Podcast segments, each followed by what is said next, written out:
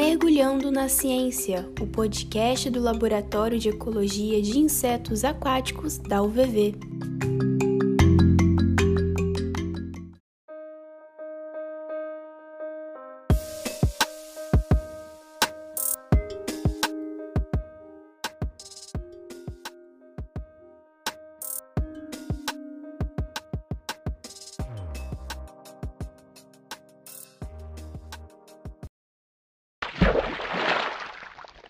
Olá, sejam todos bem-vindos a mais um episódio do Mergulhando na Ciência, podcast de divulgação científica do Laboratório Leia. Bom, antes de iniciarmos, eu queria pedir para todos para nos seguirem nas redes, nas redes sociais. No Instagram, Leia Underline UVV. Também estamos no Facebook, Laboratório de Ecologia de Insetos Aquáticos, UVV. Bom, eu me chamo Felipe, e junto com a Maria Alice, a gente vai apresentar para vocês mais um episódio com um convidado super especial. E quem irá apresentar esse convidado, essa convidada, será a Maria Alice. Olá, pessoal! Ficamos um pouco sumidos, mas voltamos e estamos aqui hoje para o nosso sexto episódio. E a convidada de hoje, mega especial, é a Juliana França, conhecida por nós como Ju. Fazendo uma breve apresentação da Juliana, ela é bióloga, doutora em ecologia, conservação e manejo da vida silvestre, com foco principalmente em ciência cidadã. A Ju, ela trabalha com os bioindicadores de qualidade de água, com educação ambiental, divulgação científica e com aporte da matéria orgânica alóctone. Atualmente, ela é voluntária no Instituto Nacional da Mata Atlântica, o IMA, e é bolsista de pós-doutorado da FAPES ligado ao LEIA. Ela desenvolve seu projeto, sendo ele a comunidade como parceira na avaliação de bacias hidrográficas urbanas, uma ferramenta para a conservação da biodiversidade. Ju, seja muito bem-vinda ao nosso podcast Mergulhando na Ciência. Muito obrigada, Maria Alice Felipe. É um prazer estar aqui com vocês. E vamos lá, contar um pouquinho da, da minha história.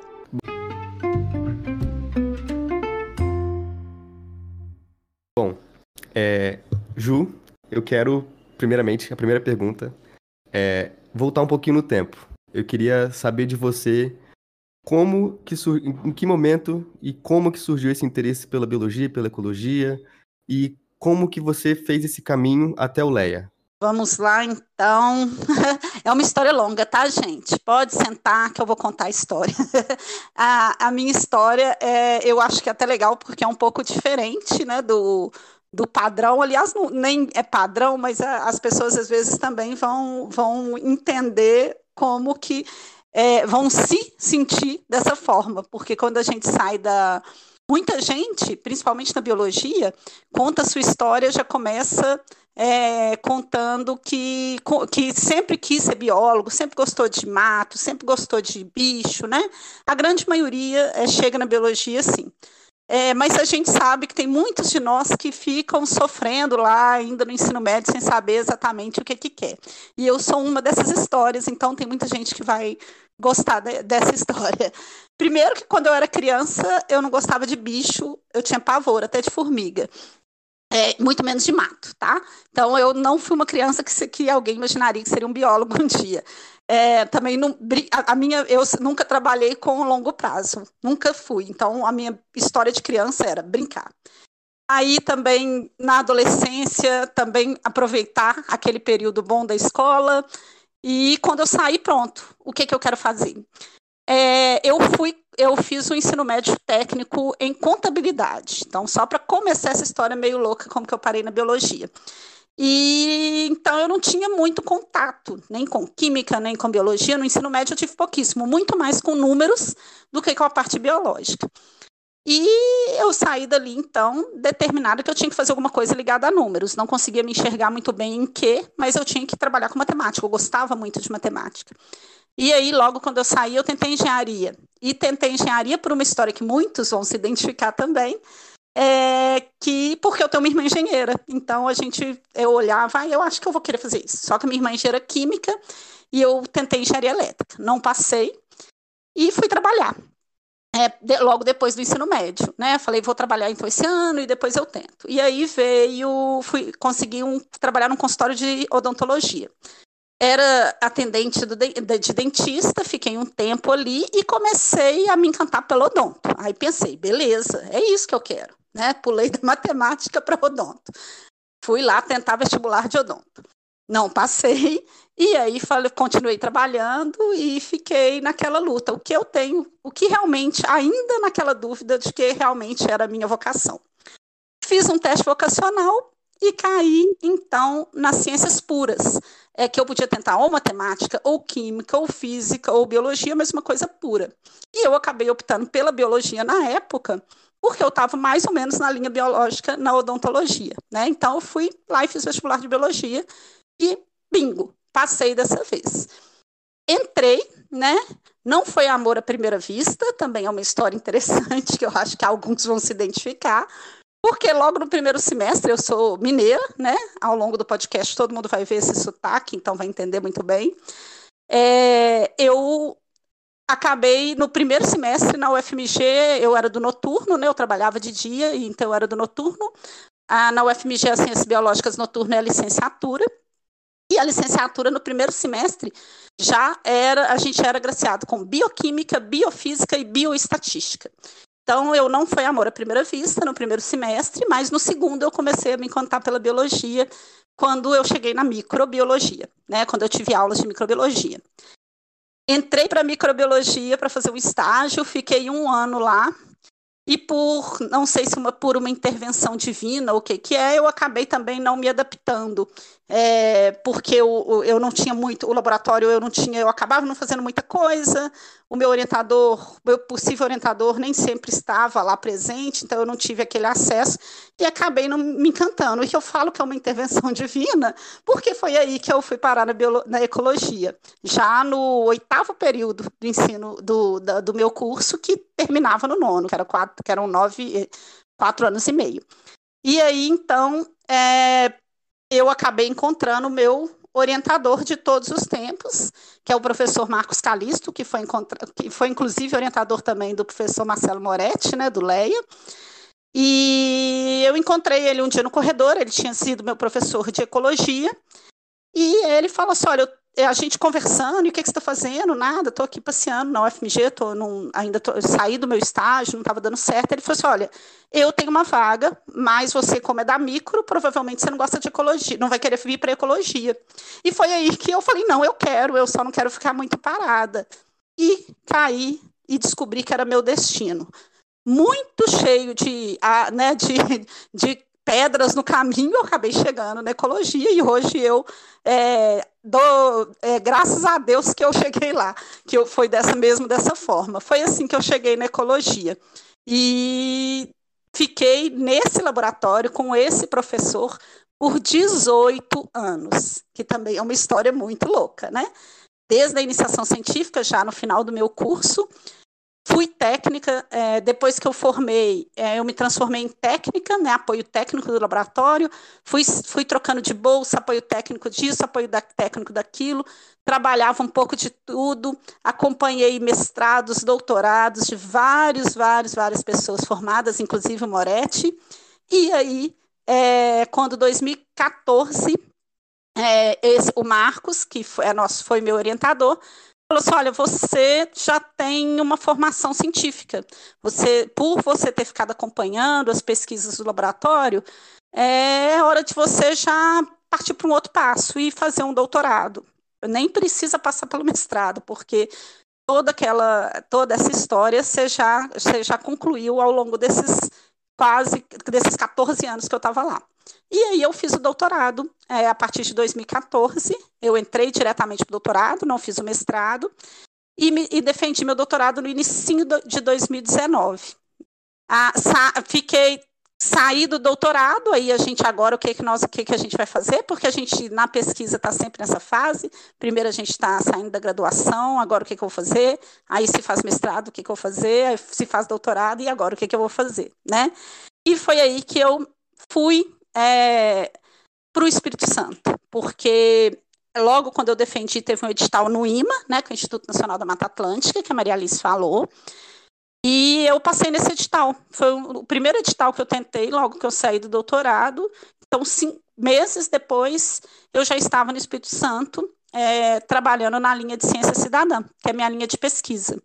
Fiquei no IMA por um ano e alguns meses, e aí veio essa oportunidade também dessa na, na FAPES, né, ligada ao CNPq, dessa Bolsa de Desenvolvimento Regional do Estado.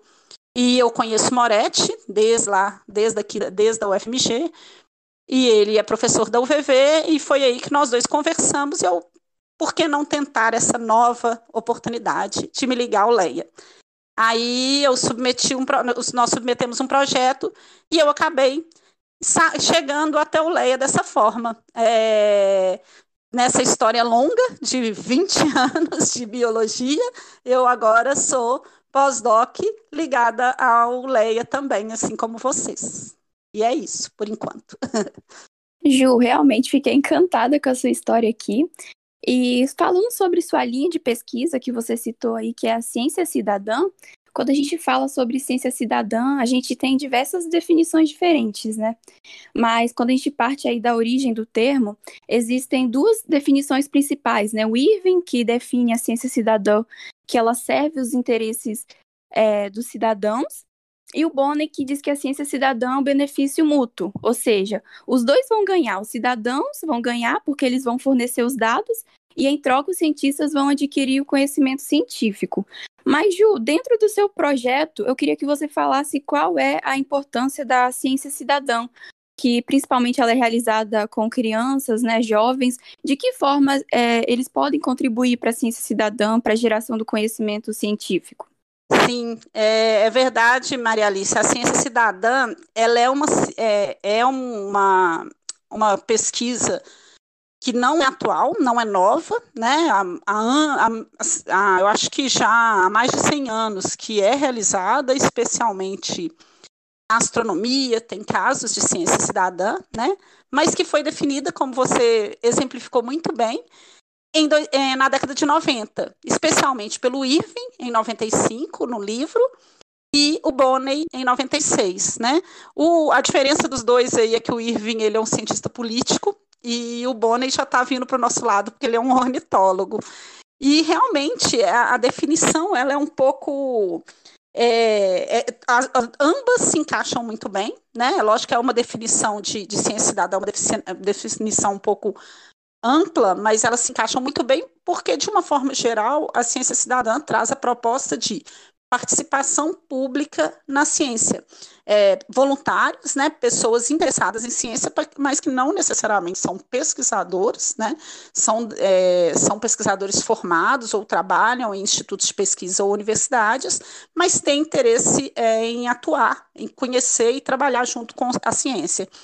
Então, ela é essa ciência que é feita para os cidadãos e por eles também, junto com a gente, junto com os cientistas, que é essa definição do Irving, e incluindo essa questão do benefício mútuo, que o Bonney cita, que é muito importante também, porque é, ela traz realmente essa proposta de benefício mútuo.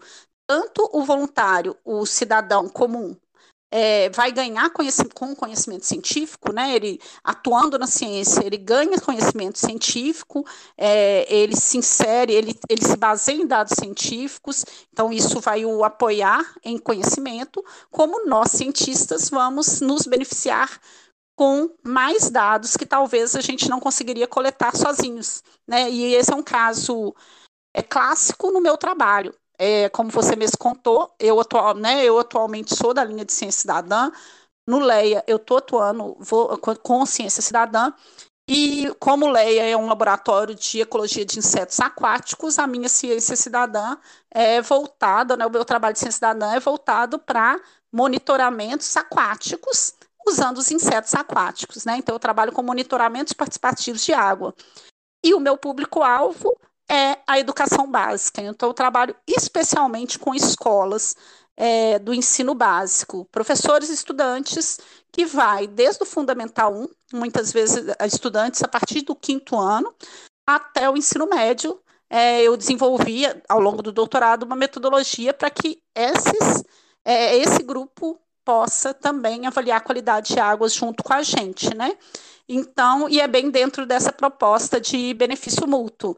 É, se a gente pensar que dentro do laboratório de ecologia de insetos aquáticos a gente tem um grupo de pessoas que é capaz de coletar dados de 20 rios do Espírito Santo, que é muito, por exemplo, a partir do momento que se as escolas começam a fazer isso junto com a gente, talvez a gente alcance muito, possivelmente, muito mais rios do que isso. Então, ao invés de ter 20 coletados só pelos cientistas, nós, por exemplo, podemos ter 50 rios no estado, porque 30 deles estão sendo avaliados por estudantes voluntariamente como cientistas cidadãos. Então, essa é a proposta especial desse trabalho, é trazer um pouco dessa educação científica para, no meu caso, como escola, e crianças, adolescentes, junto com seus professores, eu falo que são cidadãos em formação, né? É, então, trabalham um pouco da cidadania também dessas pessoas e eles nos ajudam na coleta de dados, na divulgação desses dados entre a comunidade. Então, também atuam muito como multiplicadores do nosso trabalho na região. Ju, eu queria primeiro te parabenizar que esse trabalho que você faz é muito importante. E eu queria que você falasse um pouquinho mais é, sobre como que você. Quais são os métodos que você faz o monitoramento das bacias hidrográficas e a perspectiva que você tem para o futuro, é, trabalhando com essas crianças, trabalhando com escolas e professores e como que isso pode impactar o nosso futuro? Sim, obrigada, Felipe, também, né, pelo falar. Eu, eu, eu sou é, eu sou suspeita, mas eu adoro, acho meu trabalho sensacional, porque eu acho que realmente é um trabalho muito importante da universidade e dos institutos de pesquisa. É, é, chegar até a sociedade, né, que financia muitas vezes as universidades e as nossas pesquisas através de impostos. Então, quando a gente devolve para eles o conhecimento científico, né, dessa, da forma que a gente consegue, isso realmente é muito interessante. Então, por isso que eu também sou um pouquinho fã desse trabalho e sou muito feliz por ter chegado naquela história longa até aqui. Então, contando um pouquinho da metodologia, igual você falou, é, nós, eu trabalho, é, a gente, eu Peguei metodo, métodos que são usados em laboratórios de avaliação de qualidade de água, como o LEIA, né, e o LEB, onde eu trabalhei na UFMG, eu e o Moretti. Eu peguei essas esses metodologias utilizadas na pesquisa científica e adaptei para um formato mais simplificado, mas que trouxesse um resultado confiável para ser usado por diversas faixas etárias, incluindo crianças e adolescentes. Então, o que, que a gente faz, basicamente? É, a, a, as, a escola, né, eu convido uma escola para atuar, né, eu entro através da Secretaria de Educação do Estado, do município que eu estou trabalhando, convido esco as escolas né, da região, faço convite através das secretarias para elas conhecerem um pouco desse trabalho e esse essas escolas interessadas, elas podem também, que é, um, que é importante também a gente chamar, uma coisa que é importante a gente chamar atenção nessas atuações com a comunidade, esses trabalhos que envolvem educação ambiental, né? Ciência cidadã é uma das ferramentas da educação ambiental, é que você ter, é que você deixar que a comunidade participe, né? Ela participe em todo o processo, incluindo é, o que, que ela quer responder com aquela pesquisa. Então, o máximo, a gente vai determinar que nós vamos trabalhar com água, mas a comunidade pode pelo menos escolher qual rio é interessante para ela trabalhar. Então eu faço isso. Primeira coisa, a escola escolhe o rio da região que eles querem trabalhar. São eles que escolhem o, algum rio que é de interesse deles e que eles querem saber a situação desse rio. E a partir daí, então, a gente a, aplica a metodologia que se baseia em avaliar qual a influência do entorno, do uso da terra. Então, eles têm, eles utilizam ferramentas que, que eles conseguem avaliar o que está acontecendo no entorno daquele rio num raio mais ou menos de um quilômetro. É o que está influenciando ali? É, é, urbana, é urbano direto, residência, lojas, é, indústrias, ou o que está influenciando ali é agropecuária com talvez agrotóxicos, talvez pesticidas ou é pastagem com muito desmatamento, ou tem indústrias, tem áreas de mineração. Então, eles primeiro eles se entendem o que, é que está influenciando o rio deles. A sua bacia de drenagem, é, avaliando né, essa, um, uma área a montante do rio, do trecho que eles, que eles conseguem chegar próximo, que muitas vezes é próximo da escola. Depois, eles entendendo o que está acontecendo no entorno, eles vão chegar até o rio e vão observar o quanto que essa influência da bacia de drenagem está afetando aquele, aquela área ripária, onde deveria ter mata ciliar preservada, é, onde deveria manter uma diversidade. Eles chegam e aplicam também uma metodologia, é, de, de, que é um protocolo, e avaliam Tá, tem mata, tem quantidade de, de árvores ideal para uma mata ciliar, como que está o fundo desse rio, que, como que está o cheiro desse rio, então eles avaliam isso também. Avaliando isso, aí a gente vai chegar na coluna d'água.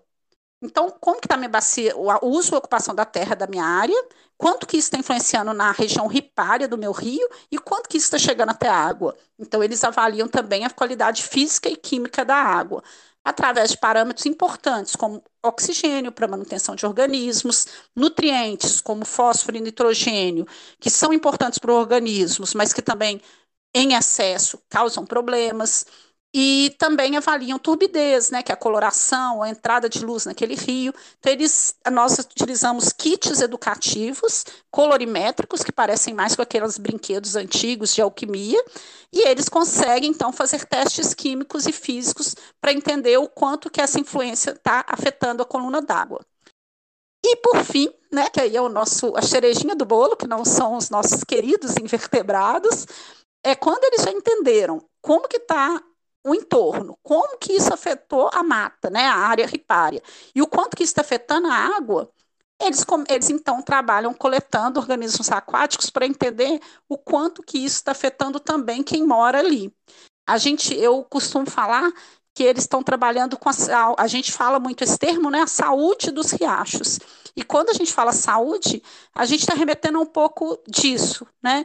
Quando, é, avali, quando a gente avalia os organismos, é como se a gente tivesse, ao invés de olhando a só a casa, é olhando o morador também. Então, a casa está suja, às vezes tem uma sujeira ali, tem uma sujeira aqui, mas e o quanto que esse morador está é, tá em termos de saúde? Ele está ficando doente com muita frequência? É, ele está sofrendo com problemas? É mais ou menos remetendo a isso, então eles usam também os invertebrados aquáticos como indicadores de qualidade de água. Então, as escolas têm metodologia para fazer essas quatro avaliações, desde o uso da terra até o quanto que está chegando nos organismos que vivem ali. E depois, é, elas mesmas, elas ganharam esse conhecimento científico, elas entendem o rio da sua região, elas são capazes de ir a, a perspectiva, e aí a última pergunta sua, é o que, que a gente espera, né, um pouco com esse trabalho, chegar aonde a perspectiva é que essa, essa, essas crianças, esses adolescentes, as pessoas que estão atuando nesses monitoramentos, muito em breve elas vão ser é, adultos, professores, é, gestores, muitas vezes gestores de água, é, prefeitos, é, vereadores, e elas vão saber melhor como gerir esses ecossistemas, porque elas sabem desde lá na escola, quando elas trabalharam no monitoramento participativo, de como que aquele rio está e como que elas podem é, minimizar os problemas que ele está sofrendo, manter ele se ele estiver em boas condições, então elas podem atuar é, junto, juntas para melhorar, né? Então ter uma gestão de águas melhores. Isso é um, é, uma perspectiva futura, né? E a perspectiva atual, quando elas estão estudando isso, é que essa sociedade que participa de ações de ciência cidadã começa a se tornar também mais participativa, é, e participando de, de reuniões, é, buscando é, vereadores, buscando políticos que possam apoiá-las para melhora daquele rio, ou para manutenção daquele rio, criação de alguma, algum tipo de manutenção. Então, atual, a gente espera que, que, adquirindo conhecimento, eles se tornem mais participativos também é, atualmente, e num futuro muito próximo, eles vão ser os gestores é, dessa qualidade de águas aí. Eu espero que eu tenha, acho que eu respondi. Com certeza, respondeu Ju. Inclusive, é, eu tenho que elogiar também seu projeto, ele é muito incrível, porque ele atua na formação do cidadão, né? Principalmente porque, como você mesmo disse, como ele é realizado ali na formação educacional, principalmente com crianças, jovens, que estão acostumados a ficar mais na aula teórica é, de ciências, no livro, ele vai muito além disso, né? Ele funciona meio que como uma sementinha que é plantada ali no início e que no futuro vai gerar vários frutos, né? Vai contribuir, por exemplo, para o cidadão é, ele ser mais consciente, crítico, que vai saber se posicionar diante dos problemas ambientais, né? Não necessariamente ele vai se tornar um biólogo, alguma área ambiental, mas que ele seja um médico, que ele seja um engenheiro, que ele seja o que for, mas sabendo da importância da conservação dos rios, riachos, é, e ele vai poder também né, passar esse conhecimento adiante para os seus amigos, familiares. E eu queria que você, acho que você já até respondeu, mas você percebe isso quando é aplicado essas metodologias, que depois que é realizado o monitoramento participativo, você vê a empolgação das crianças, elas saem do seu projeto ali com outra visão, sabendo da importância da conservação dos riachos? Olha, é, é, exatamente isso que você falou, Maria Alice, o, essa, essa ideia né, que a gente de formação do cidadão, de, de independente da profissão futura, essas pessoas, elas vão, a gente espera, né, com, com, todos os trabalhos que a gente desenvolve de educação, de uma forma geral, de educação ambiental, especialmente, que elas desenvolvam um conhecimento ambiental e, e que ajude a termos melhores condições futuras, né, cuidar melhor, né, não ser do jeito que, que foi, meio que deixar isso melhor para as gerações futuras. Então, isso é uma perspectiva muito grande em todas as ações que a gente faz de educação ambiental.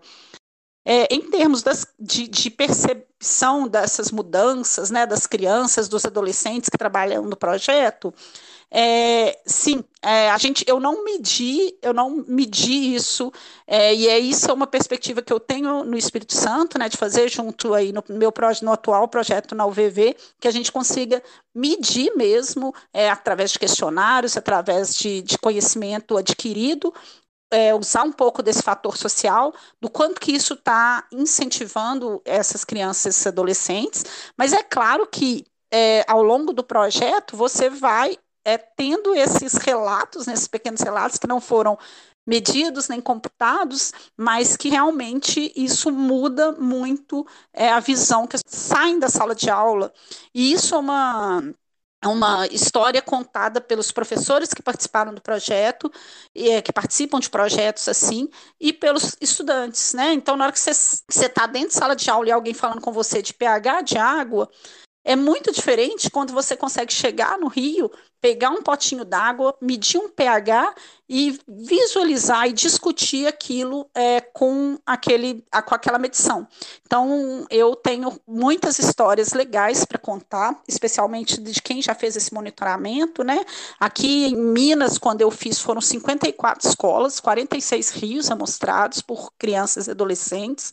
Então, eu tenho altas, muitas histórias legais de, de turmas de quinto ano, quer dizer, 10 anos de idade, que escreveram carta é, para cartas para enviar para a companhia de saneamento do município, pedindo melhora do seu rio, é, grupo de crianças que estão correndo, que está junto com a professora buscando é, implantar é, parques, né, parque em áreas que já estão degradadas, mas que têm nascentes que podem ser preservadas. Eu tenho história de aluno de ensino médio que se encantou pela química, porque usou parâmetros físicos e químicos de qualidade de água e resolveu fazer química, então a gente ajudou até nessa formação, e aí o estudante virou, é, foi estudar química na universidade e depois voltou na escola dele para continuar atuando no projeto. Então, a gente vai, eu vou vendo ao longo desse tempo essa mudança é, na percepção das crianças, e isso acontece é, naturalmente, né? Essa, quando eles começam a discutir assuntos e quando eles saem da sala de aula e chegam até o rio e observam. E os insetos aquáticos é, é um pouco de, de novidade, então eles é, trazem essa. Ninguém que vai em rio para nadar, né? Observe inseto aquático. Né? A gente vai conhecendo inseto aquático, vai conhecendo essa história é, de os organismos ainda na fase jovem ali na água, quando a gente já está lá na universidade e possivelmente quando a gente vai procurar fazer estágio no laboratório de insetos aquáticos. Dificilmente a gente tem tanto conhecimento. Então, a parte, você na escola começar a ver essa diversidade de vidas que está ali né? Não é só peixe, não é só um, um, bicho maior, mas tem aqueles insetinhos e que aquilo é importante. Tudo isso traz é, realmente muito, é, um desperta muito interesse e desperta um conhecimento que realmente eles se empolgam bastante e isso por isso que a gente eu acredito que isso vai fazer muita diferença na, na vida profissional deles. Você falou, é fato mesmo. A gente, é, eu, por exemplo, não tinha muito contato com os insetos aquáticos. Fui ouvir falar deles durante a graduação mesmo. Falando sobre isso, é, você pode falar sobre seu, suas redes sociais, o seu site. Inclusive, a Ju também tem um livro, né, que ajuda muito aos professores. Se você quiser é, divulgar aqui pra gente. Ah, é verdade. Que isso também é bacana, porque é, é pra, só para também complementar da importância quando a gente, a gente, trabalha com cidadão, né, ciência cidadã. É, eu fiz o doutorado com isso, né, esse, esse monitoramento participativo acabou sendo o meu doutorado, então eu, eu me formei com base em ciência cidadã e coletando dados de risco com apoio da comunidade. E uma questão que é muito importante, que a gente nunca deve deixar para trás quando a gente trabalha com a comunidade, é é, e o que, que eles vão levar com isso? Né? O que, que eles vão. Qual é o retorno para essa comunidade? Eles só vão coletar dados, saber daquilo e acabou? Então, não, a gente, sempre que a gente propõe um projeto que envolve a sociedade, lembrem-se sempre de pensar qual o retorno que você dá, vai oferecer para eles, porque isso é muito importante, porque a gente trabalha com pesquisa, publica artigo científico em revistas de, de que não são de circulação entre a sociedade, que muitas vezes estão, está em inglês, né? Então, aquela, aquela escola lá, 10 anos que monitorou o Rio, ela não vai ler o artigo em inglês. Então, como que você pode trazer algum benefício para aquela escola? E a, a, a, foi aí que a gente teve, que aí foi uma ideia do Marcos, né? Eu não posso tirar e esse mérito é dele, de a gente fazer um livro, é, um livro que tivesse linguagem para quem foi o nosso no, para quem foi nossos pesquisadores, na verdade, que foram as escolas de educação básica. E eu escrevi, então, durante o doutorado também, além do artigo, um livro didático, né? Ele foi um dos capítulos do meu, do meu doutorado. Esse livro ele tinha como objetivo trazer o retorno para quem trabalhou, então lá está o resultado do trabalho deles, incluindo um dos capítulos que foi escrito a várias mãos. Dez professores de educação básica escreveram esse capítulo comigo. É, porque eles puderam contar também a experiência deles é, trabalhando com pesquisa junto com seus estudantes, avaliando qualidade de águas. Além disso, a gente pensou que pode multiplicar, isso. Como que a gente pode é, fazer é, que outras. A gente viu que aquilo deu certo, que funcionou. Como que a gente pode fazer que outros municípios, outros estados desenvolvam isso? Então, no doutorado em Minas, aí agora eu estou no Espírito Santo, eu estou lá desenvolvendo. Mas como que a gente pode imaginar que talvez quem está lá no norte do Brasil possa fazer isso também, quem está no Nordeste possa fazer, quem está no Sul possa fazer? E esse livro também tem essa proposta de multiplicar o conhecimento. Então, eu fiz ele numa linguagem que, numa, numa perspectiva de que quem tiver lá em outra escola que não acompanhou meu trabalho, pegue o livro e consiga desenvolver esse trabalho na sua escola também, tá? Aí ele tem capítulos que trazem bases teóricas, são três capítulos que trazem bases teóricas importantes para se desenvolver monitoramentos de água, saber um pouco o que está por trás da ecologia aquática, da limnologia, né, dos organismos aquáticos como indicadores. Então, conhece, esse conhecimento base, além do que tem um capítulo sobre o método científico. Então, entender também um pouquinho do método científico, que é muito importante e que real, realmente não vai estar no livro, é, no, no currículo do BNCC tão claramente, né? Então, é, eu trouxe essa informação de uma forma que, que eles entendam o que, é que eles estão fazendo. Três capítulos são práticos, aí é contando essa metodologia que eu falei para vocês, como uma receita de bolo. Como que você vai avaliar a uso ocupação da terra, como que você vai avaliar a área ripária, como que você vai, vai fazer qualidade química e física da água e como que você vai avaliar indicadores. Então, um passo a passo de como que isso pode ser feito da forma que nós fizemos. Então, esse é um produto da tese que é muito, muito importante e que tem essa perspectiva. Ele está disponível em PDF no, no site, para quem se, quem se interessar, no site do Laboratório de Ecologia de Bentos da Universidade Federal de Minas Gerais, onde eu fiz doutorado. É, eu não vou saber falar porque ele é o, o ICSAI, mas é se digitar no Google, Laboratório de Ecologia de Bentos, o FMG, vai achar, e esse livro está lá no site. Além disso, atualmente, né, eu, eu fui para o Espírito Santo para começar o monitoramento, e aí veio a pandemia, todo mundo já sabe dessa história muito bem, todo mundo está passando por isso. E a primeira coisa que aconteceu foi que não tinha mais aula na educação básica. Então, como que eu ia desenvolver esse projeto é, enquanto os alunos não estavam em sala de aula mais? Como que a gente ia no Rio, como que a gente ia coletar, como que a gente ia trabalhar? Foi aí que veio a proposta do site, que é o blog.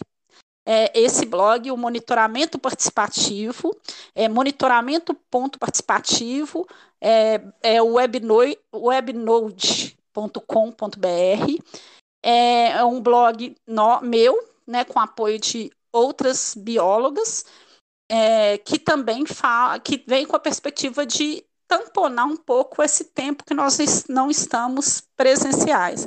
Então, ele traz informações sobre água de uma forma geral. A ideia é falar sobre é, a, a alguns pontos principais que, eu, que nós achamos que eu acho muito importantes para a educação básica. Ele tem um foco também de atuar na educação básica, o blog. Nesse blog a gente vai falar sobre a, a profissão ciência, então eu pesquisador, né, temos pesquisadores convidados que contam um pouquinho da sua história para mostrar para as crianças que elas podem ser pesquisadoras, né, porque senão vem, a ciência vem muito daquela visão do, da, do homem branco, cabeludo e de bigode, e de jaleco e fazendo bagunça química, né? Então a gente traz essa perspectiva no blog de mostrar, não, eu sou pesquisadora, é, monitoramento ponto participativo e também sempre trazendo informações desse tipo pesquisadores, falar um pouquinho da história de pesquisadores importantes para nós, pessoas comuns como nós, né? Falar um pouquinho de nossos rios, né? A gente trabalha com água, trazer algumas brincadeiras. Então, é para quem tiver interessado, é bacana de dar uma olhada lá também. Tá bom? Tem várias formas aí, então, de acompanhar o projeto da Ju, então não deixe de seguir lá projeto de monitoramento participativo, que é bem interessante. E estamos finalizando aqui mais um episódio. Eu gostaria de agradecer muito a Ju por contribuir com a gente, pela sua disponibilidade de tempo e também a você que nos ouviu até aqui. Continue nos acompanhando e até a próxima!